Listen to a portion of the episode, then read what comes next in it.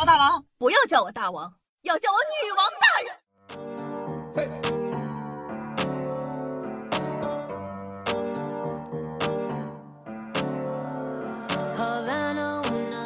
嗨，各位手言听众朋友们，大家好，欢迎收听今天的女王又要，我又传中在深山圈内青年包治百病的板蓝根，是叫夏春阳啊。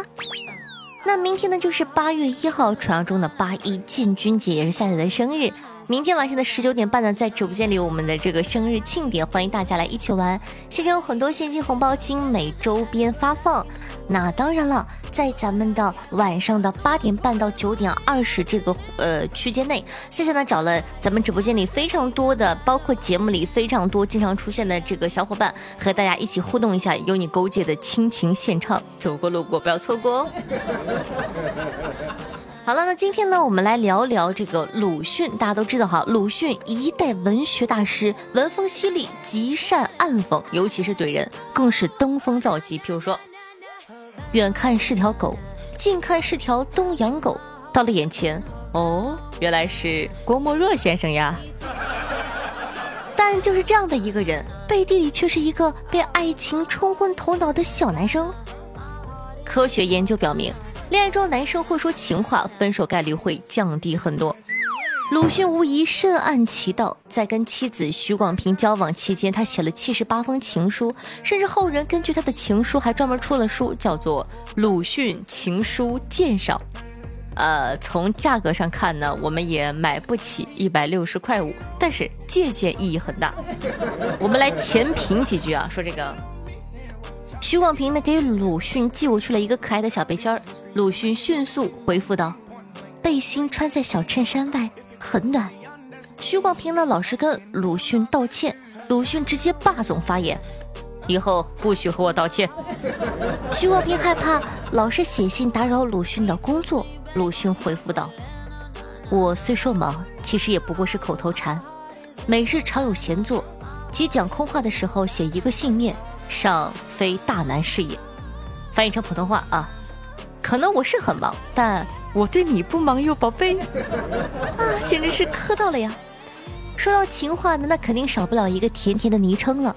鲁迅兄呢在这一点上也造诣极深，他对许广平的昵称从最初相识的广平兄、广平少爷，到后来的小鬼、小刺猬，还有广平仁兄、大人阁下，你细品，这不就是小可爱、小宝贝哦，我的女王大人。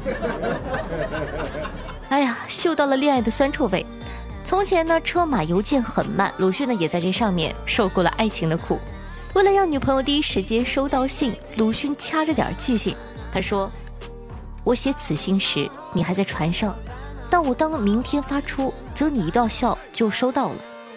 我寄你的信总要送往邮局，不喜欢放在街边的绿色油桶中，我总疑心那里会慢一点。”在等不到回信的时候，他说：“依我想，早该得到你的来信了，然而还没有。”在收到了回信的时候，今天上午到邮政代办所去看了看，得到你六日八日的两封来信，哦，我高兴极了。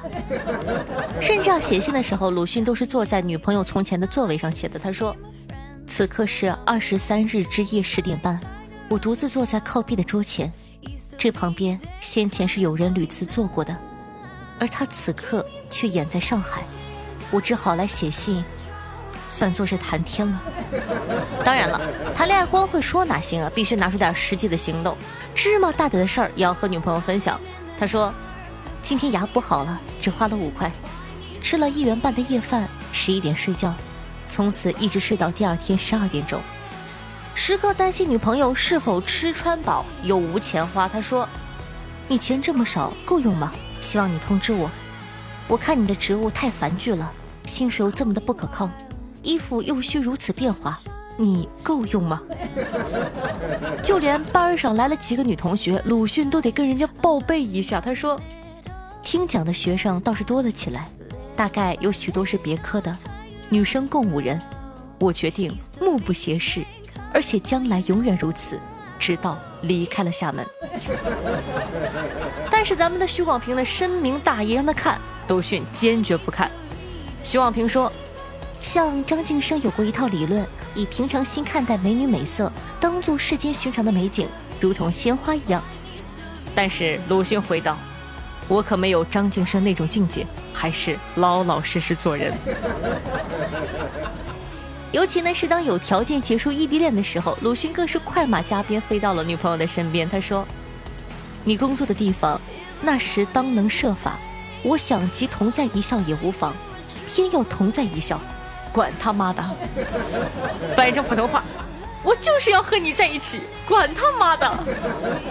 我严重怀疑电视剧里的男主是不是都是以鲁迅为原型的，所以你说就这样一个会说情话、有安全感、重细节的男生，有女个女孩子能不心动呢？没错，许广平呢就心动了。别看鲁迅这么会谈恋爱，他们两个在一起还是许广平先告的白。俗话说得好，高端的猎人往往以猎物的方式出现。不仅仅对于爱情的诱惑难以抵挡，鲁迅其实还是一个十足的吃货，对于美食的诱惑简直不能忍受。他牙口不好，却极爱吃糖，经常的拿钱给自个买糖吃。一个好友呢送他一些这个柿霜糖，鲁迅顿时啊高兴坏了，拿着糖一个劲的吃，连正在身边的媳妇儿都给忘分了。不过呢，在得知这种糖可以治疗嘴角生疮病的时候，鲁迅还是把剩下的糖呢留下来以后用。然而呢，等到晚上夜深人静的时候，哎，又忍不住，他居然偷偷起来把糖都给吃光了。被媳妇儿抓了个现行之后呢，他以鲁迅式的语言狡辩，他说，因为我忽而又以为嘴角上生疮的时候究竟不是很多，还不如趁现在新鲜的时候多吃一点。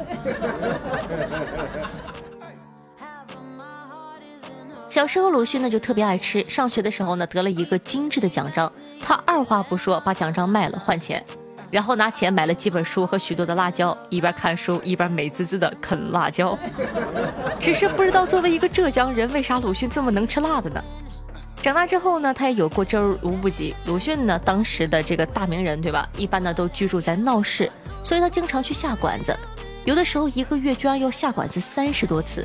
而且为了美食，他甚至能向儿子撒娇。当时他的儿子周海英呢看到鲁迅私藏的沙琪玛，顿时像他老弟一样忍不住流口水了，并且问，爸爸，这个我可以吃吗？酷爱儿子又酷爱美食的鲁迅顿时两难了，迷茫了。你说我这到底给他吃不给他吃呢？不过鲁迅必定是鲁迅，他很快呢想出来一个妙招。他说，要吃也不是不可以，但爸爸就只有一个，你吃了爸爸就没了，所以你还是不要吃好了。为了一口吃的居然向儿子撒娇，鲁迅作品当中那个古板严肃的形象顿时随着他这番操作烟消云散。最后说了这么多，你们也磕了这么久，其实我是想说呀，谈恋爱呢是门学问，要懂得浪漫，会分享，有安全感，只有这样你才能永远有对象哦。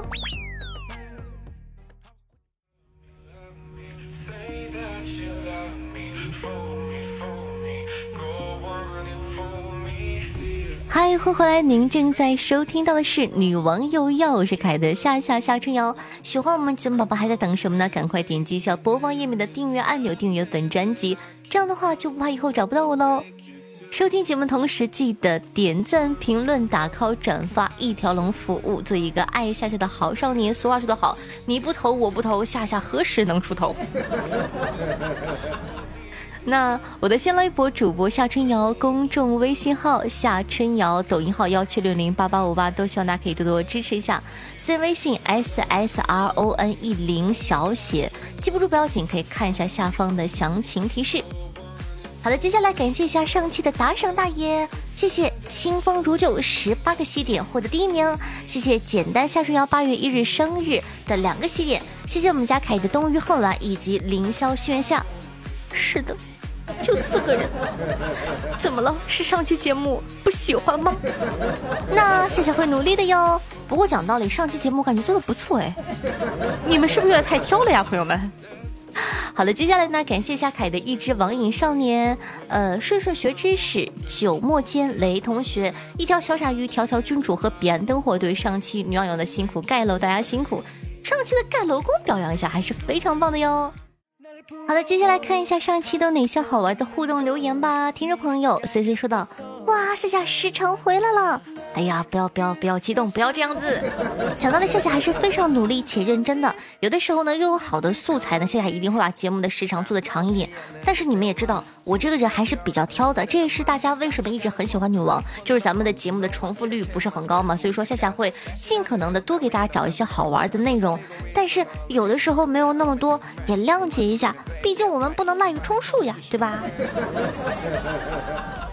听众朋友一条小傻鱼说道，想问一下大家，你们的老妈或者奶奶辈儿是不是都很喜欢攒塑料袋儿啊？我粗略的数了一下，我家大概一百多个塑料袋，都是一个塑料袋里装好多个塑料袋。讲道理，我有同款的妈妈和外婆。听众朋友莫九间说到，刚才跟婆婆一起翻看旧照片，我看到一张像是老公十来岁左右的老照片，感叹道：哇，我老公小时候就真不帅呀、啊。我儿子越来越像他了呢。这个时候婆婆瞪了我一眼，立马把照片抢了过去，愤愤地说道，这是我老公。依旧是莫九间分享了一个段子，说道，我吃了一口桌子上的菜，淡定地说道，三年了，还记得毕业那年你请我去大饭店吃饭，你说过如果我嫁给你，你一定会让我每顿饭都能吃到这么美味的佳肴，就这样我嫁给了你，那个大骗子。老公也吃了一口桌子上的菜，疑惑地说，怎么了？虽然我爸不在那家饭店干了，但手艺和当年一样啊。听众朋友大卫天龙说道，我现在在我同学家住，我听你的节目会影响他打游戏，所以夏夏最近我就不能跟你评论了。不对呀，大卫天龙，你想一想，你是不是应该拽着朋友一起来听节目呀？一边听节目一边打游戏，肯定能拿五杀。听众朋友一条小傻鱼说道，发工资了，媳妇知道后给我做了一顿好吃的犒劳一下。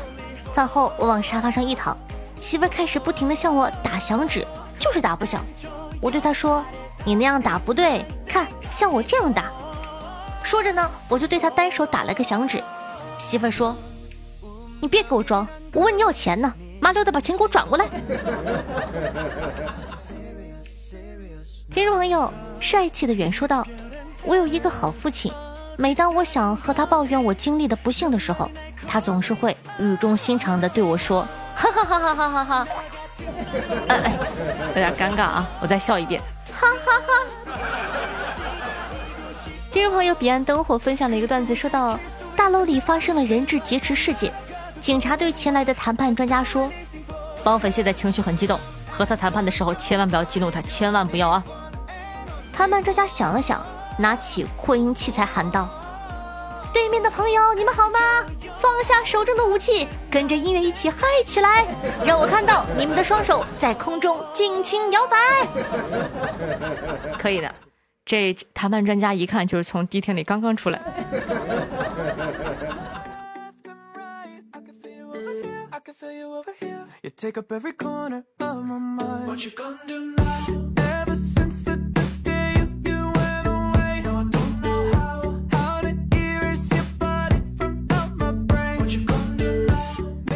嗨，回来，好听的音乐，开心的心情。那这样一首歌曲的名字叫做 Life and Write， 作为本档的推荐曲目放给大家，希望你可以喜欢哦。那刚刚也说过了，喜欢夏同学希望可以帮夏夏把节目放到你的微博呀、朋友圈或者微信群里，让更多人认识夏夏吧，并且希望可以附上一句，哇这个节目真的超好笑，或者哇这个主播声音太好听了，希望大家可以帮夏夏多多宣传一下，辛苦辛苦。好啦，以上呢就是本期的所有内容了，也是咱们七月份最后一期。那接下来的八月，祝大家开开心心，事事顺心。我们八月再见，拜拜。